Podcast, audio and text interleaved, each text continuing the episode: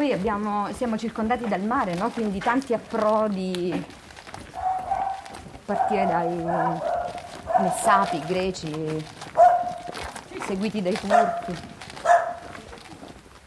Ma perché era la, l'approdo del Medio Oriente verso l'Italia, no? Le, la terra dei Romani. Quindi era una fo- cioè, anche i Romani sono partiti da qua per tornare, per andare verso l'Oriente. Leukos, no? è una parola greca, significa bianco sostanzialmente. Immaginate com'era lo spettacolo di Leuca venendo dal mare, quindi col sole alle spalle, la luce che si rifletteva sui muri del, del paese verso di voi. Era una specie di specchio, insomma, no? Da sempre, qui ci sono tracce storiche antichissime, era diventato un posto in cui i naviganti si fermavano per forza. Non solo per questioni appunto geografiche, perché comunque venendo dall'Adriatico devi per forza passare da Leuca, ma anche chi veniva dalla Tunisia, per esempio, che veniva dall'Africa in ogni caso, quando venivano da queste parti, Leuca era una specie di punto obbligato, come punto estremo in mezzo al mare. No? Ehm, ecco perché penso che questo sia stato un crocevia pazzesco di tante culture e tante etnie è come se noi ci sentissimo ospiti di questa terra, ma non siamo stati noi i veri abitanti di questa terra perché altri ci hanno preceduto e altri ancora verranno dopo di noi. Le finibus terre, qui ci stavano i messapi, non so se i messapi erano tipo, dichiaravano i vichinghi, era una popolazione di stranieri che che sono sbattuti con una, una, grande mareggiata e hanno rotto le navi qua a Santa Maria di Leuca, a San Gregorio. Sì, i, i nostri antenati penso. Dobbiamo parlare della cultura messapica appunto e poi di quella greca quella greca che si è trascinata tantissimo, tant'è che per ehm, i, riti greci qui sono stati ufficiati ancora fino a inizio 600. Perché questa era il limes, cioè il finisterre quindi noi stavamo sotto i bizantini eh, e ancora ora per dire prete in alcuni paesi dice papa, papas. Quindi molte cose, anche molte, molte parole sono di, di, di, origine greca. La farmacia, eh, un po' più a nord per dire bello, dici calò, caleddu, eh, portogallo, t- tantissime cose. Quindi...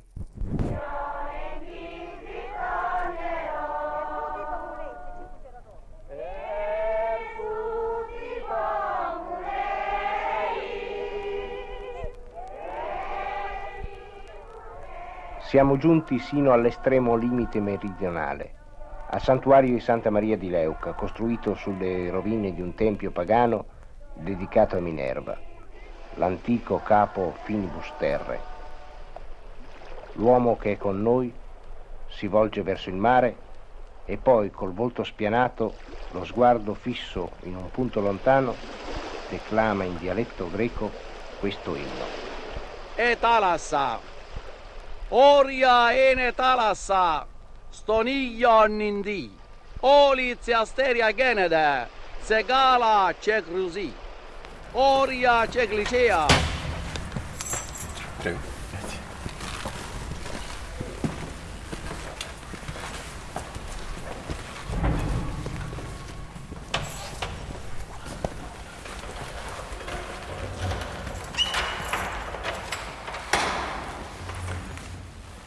Allora, siamo nella chiesa di Sandana, la chiesa parrocchiale dedicata al santo albanese, il santo originario di Valona, e qui conserviamo il culto del santo, l'unica realtà mm, in Occidente dove il santo è venerato.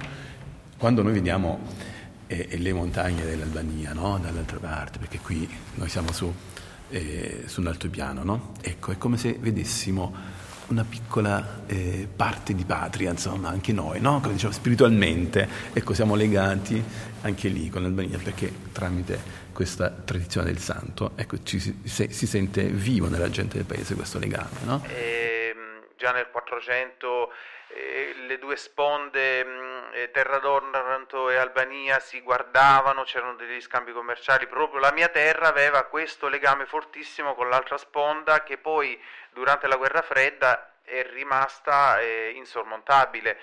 Passare, andare in Albania era praticamente impossibile. Poi dal 90-91 eh, sono stati gli albanesi a venire qui da noi rendendoci la prima terra di accoglienza. Quindi questo ci porta a pensare che noi siamo una delle porte d'Europa al centro del Mediterraneo. Ci sono stati momenti in cui gli albanesi arrivavano con le navi qui, quindi non 2, 3, 4, 100 persone, arrivavano a migliaia. Non c'è mai stato nessun problema. C'è un, un atteggiamento verso lo straniero, diciamo uno straniero, che è sempre stato quello dell'accoglienza piuttosto che quello del rifiuto. Anche perché, ripeto, era un popolo di emigranti, quindi no, gente che è stata eh, di fatto straniera in altri posti, beh, con tutta la buona volontà è un po' difficile che abbia questo sentimento di, di, di chiusura nel momento in cui arriva uno straniero in casa propria, anzi. No, se noi facessimo l'elenco delle popolazioni che si sono succedute nel Salento, beh, c'è una lista infinita. Eh? Qui ci sono passati veramente tutti. Ci sono passati tutti e molto spesso sono rimasti. Questa è l'altra cosa I bizantini, i greci, i francesi, i normanni, i normandi, cioè eh, no, no, ecco, tutte queste culture le abbiamo integrate, fatte proprio, però non c'è una cultura identitaria chiara, no? però ecco, il mix di tutte queste culture ha prodotto la cultura nostra, la cultura salentina, la cultura aperta. Eh, siamo partiti anche noi negli anni 60-70, i miei genitori, come tantissima gente nei nostri paesi. L'altro oggi diciamo che dentro di noi sappiamo che anche noi siamo stati un po' così e quindi c'è una, siamo anche noi nello stesso cortile che è il Mediterraneo. E il mare comunque divide ma unisce. È comunque stato da protezione. Le fa- famose torri saraceni che vedete voi sulla costa sono nate perché servivano per vedere eh, gli eventuali sbarchi dei turchi che venivano, perché dovete sapere che comunque c'è stata sempre la voglia di venire da queste parti, sia per la Russia che per i turchi, tutte le varie dominazioni hanno cercato sempre di sopraffare questa terra che è quella che porta poi all'Europa. E la definizione di terra estrema sul, sul, confine è una posizione molto particolare perché consente di osservare e di guardare con una prospettiva che accoglie e quindi voglio dire in realtà la nostra estremità per me è anche la nostra accoglienza. Sì, mi piace questa definizione di estremo, io un po' mi sento estrema, va.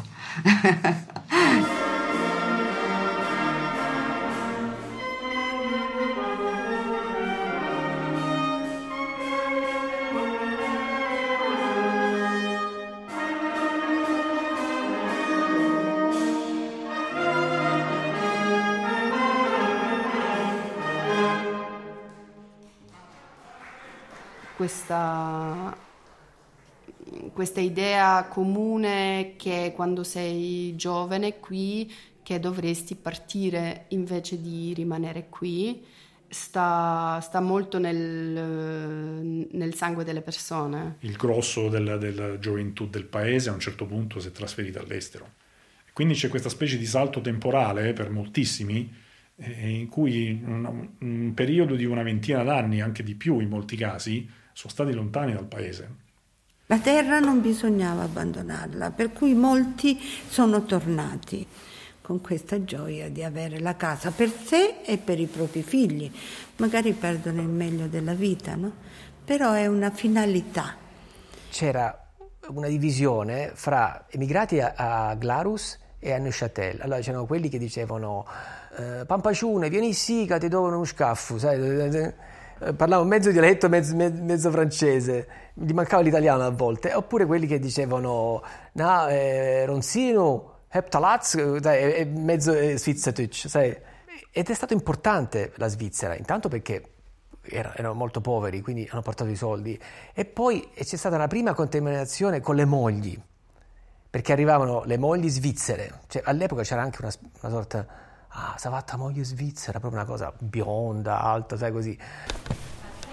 Oh, bella, bella quanto li ha te vaso. E fia della paletta e vallo fuoco io anche stupido che sono perché ho, ho la voglia di vivere questa vita. Oh, boh ho preso i miei soldi, sono andato in Libia e ho cercato qualcuno che può mi fare passare. Ho pagato i soldi, ma nella grande sorpresa, il giorno che mi hanno mandato a fianco del mare per, per il viaggio, cosa vedo io? Vedo il golmone. Ho, ho rischiato la mia vita, ho accettato, perché sono venuto clandestinamente. Poi da Otranto mi hanno buttato qua, alla fine dell'Italia. Ma piano piano ho cominciato a imparare la lingua, ho cominciato a prendere il gusto. Eh, anche con i miei amici io dico sempre a loro, noi non siamo in Italia così, perché qua non è l'Italia, qua è più vicino dell'Albania che l'Italia. Noi, noi siamo nel, nella limita de, dell'Italia, qua non è l'Italia. Io sempre dico questo.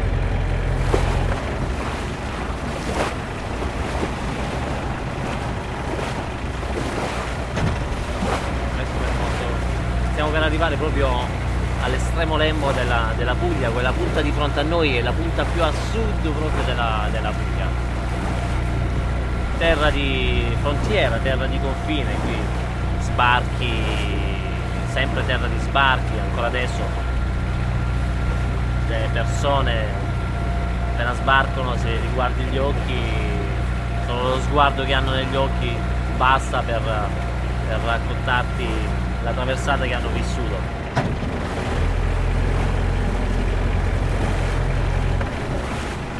Spesso ho salvato gente che, dalla, che si buttava dalla barca, quindi ho visto proprio con i miei occhi, ho visto proprio i, le, visi di queste persone.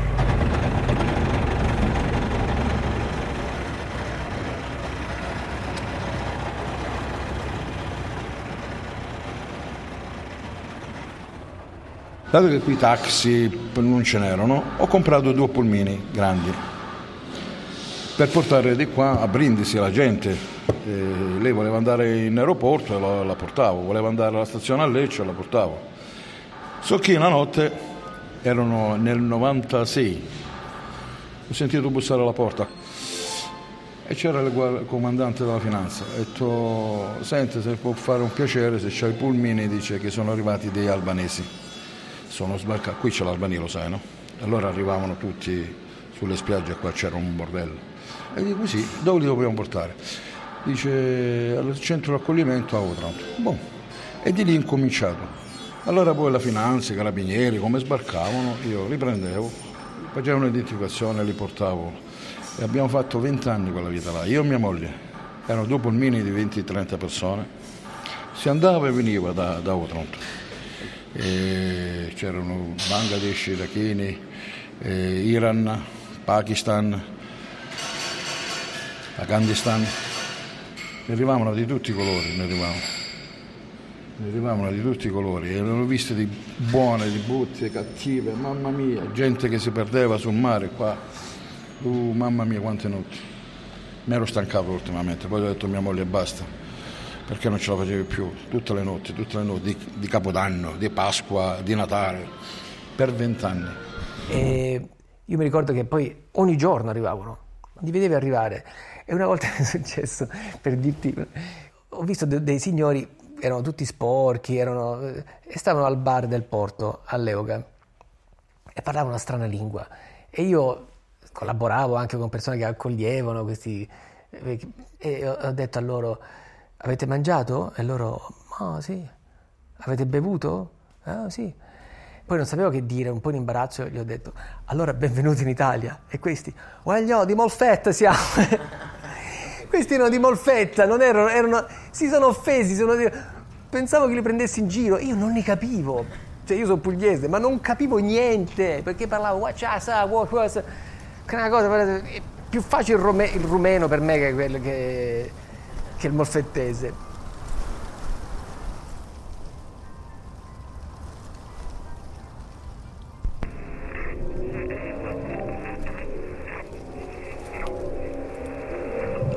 Alla fine del mondo c'era un faro. Dentro il faro c'era un guardiano.